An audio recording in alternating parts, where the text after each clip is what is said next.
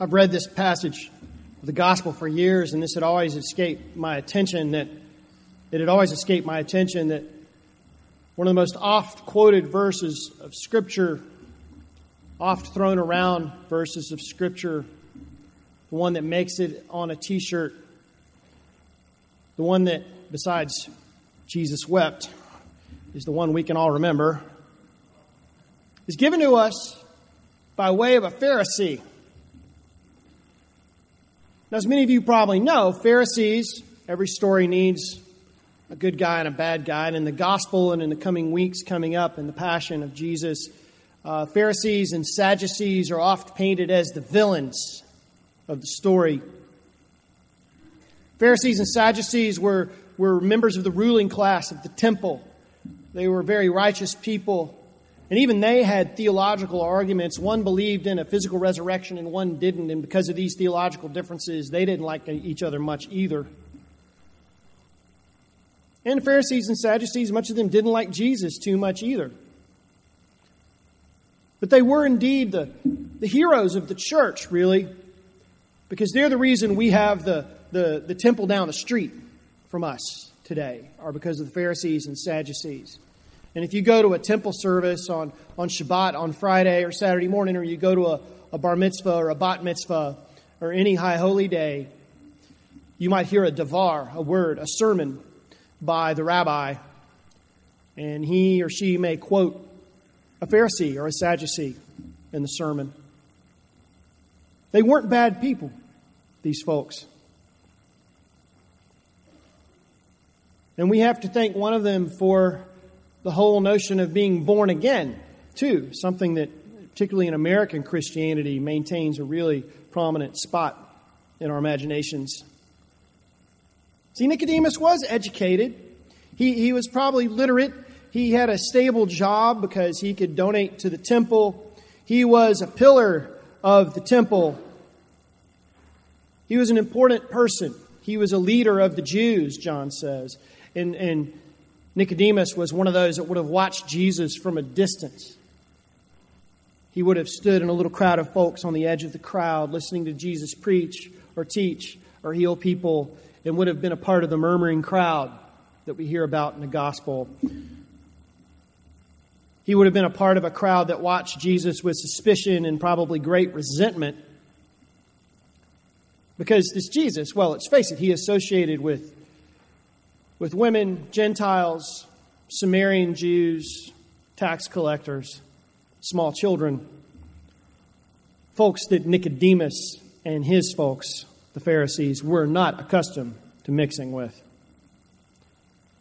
But for some reason, something Jesus said sunk in, stuck with him, got in and disturbed him a little bit, so much so that he was awakened in the dead of night and he puts on his clothes and his sandals and he walks across town in a very risky move to talk with this Jesus. And you know, just a conversation with this itinerant preacher could have gotten him into a lot of hot water. But Nicodemus had seen Jesus perform miracles. Nicodemus had heard Jesus preach and teach. Something had brought him there to Jesus on this dark and stormy night. And you know, from the very start, Nicodemus comes right out, says, Jesus, you know, you're for real. He calls him teacher.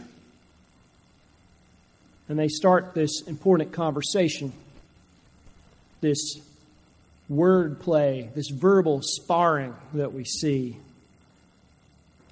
Because, as many conversations do in the middle of the night, this conversation gets really weird for Nicodemus. Jesus well, he was really good at messing with people's heads, especially religious folk. And Jesus proposes to Nicodemus that, that you be born from above, as our translation says today, or born again.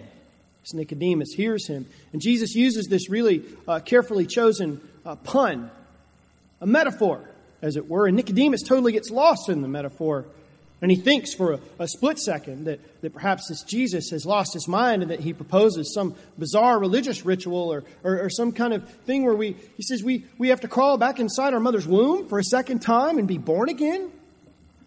See, Nicodemus, we have to excuse him. He was a literal reader of the text, probably, a close reader of the Torah and the scripture, used to taking things on their face value, used to enforcing and interpreting the law and thinking about the law of God.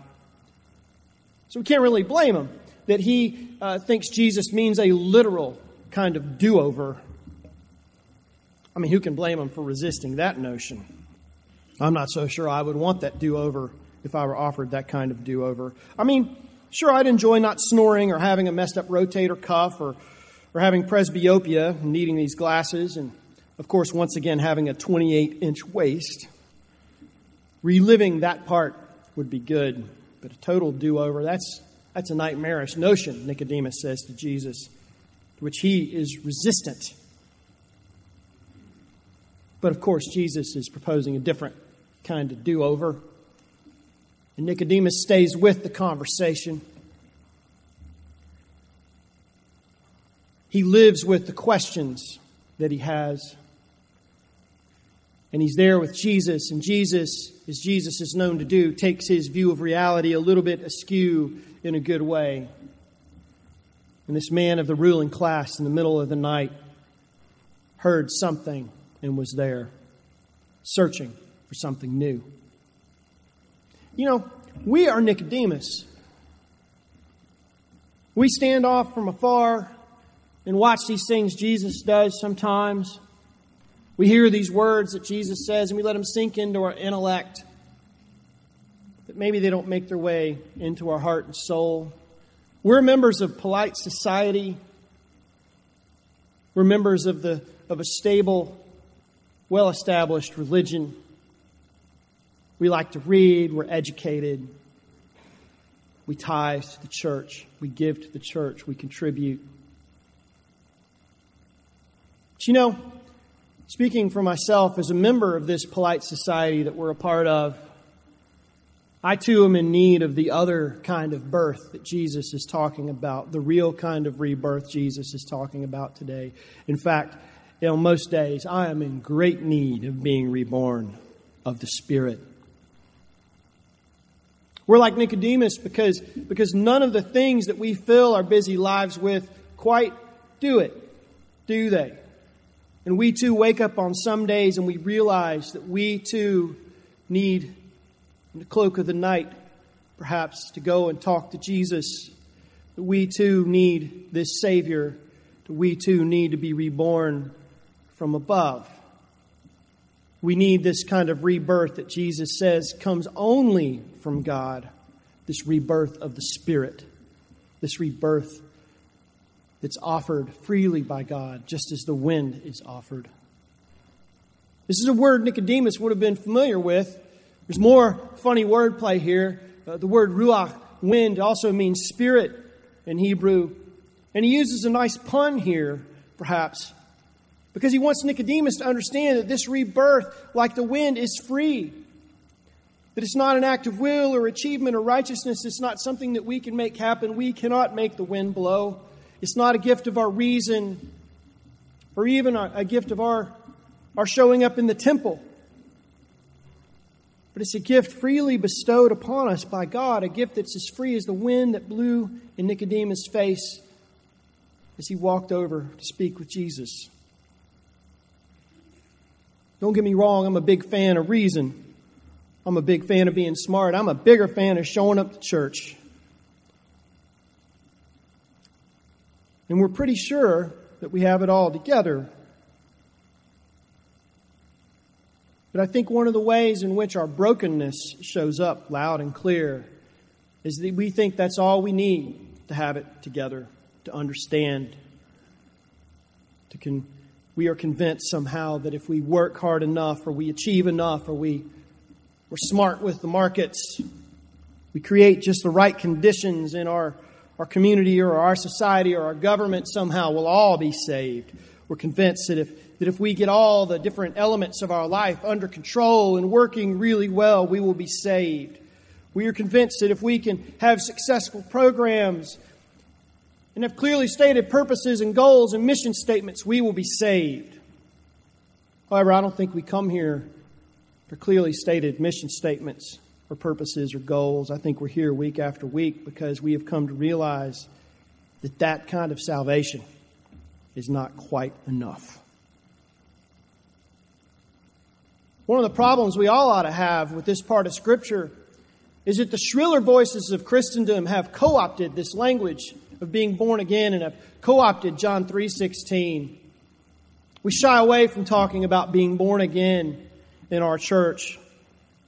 But I have to tell you, the reason I'm a big fan of your showing up is because we do it every time we come to church. We are born again. Every week when we participate in this holy meal with the body and blood of Christ, we are regenerated and new. The fact that we are regenerated has nothing to do with the righteousness or the clear purposes or the intelligence that we bring in here. It has to do that we are God's children, like Nicodemus. Like Nicodemus, friends, we need to let Jesus mess with our heads.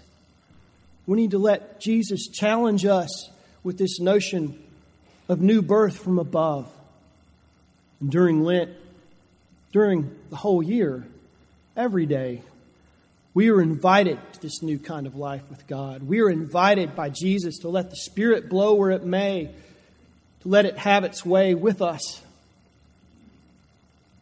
As followers of Christ, we are called and invited to relationship with Christ in such a way that we are given access to new birth, not just one time, see, we are not born again just once. It's not a date we can point to like our birthday. It's something that happens again and again and again through this relationship that we have with Christ.